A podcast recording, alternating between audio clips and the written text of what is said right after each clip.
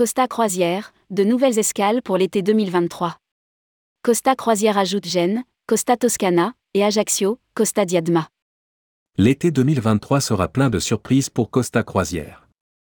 Le croisiériste a décidé d'ajouter de nouvelles escales et itinéraires pour la saison estivale à venir.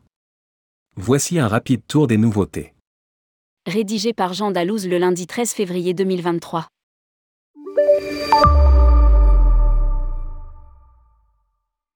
L'hiver 2023 n'est toujours pas terminé, que les voyageurs sont déjà à la recherche de soleil.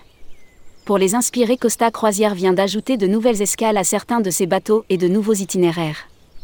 Ainsi, le Costa Toscana fera une escale à Gênes au départ de Marseille, dès le 7 avril 2023.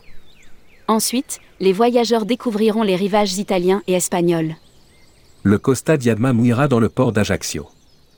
Le Costa Diadma mouillera dans le port d'Ajaccio dès le 16 mai et tout au long de l'été. De plus, le croisiériste proposera une nouveauté avec une croisière au départ de Catane en Sicile, en direction de la Valette à Malte, puis des Cyclades. De longues escales seront au programme, avec un minimum de 12 heures pour profiter de Mykonos et Santorin.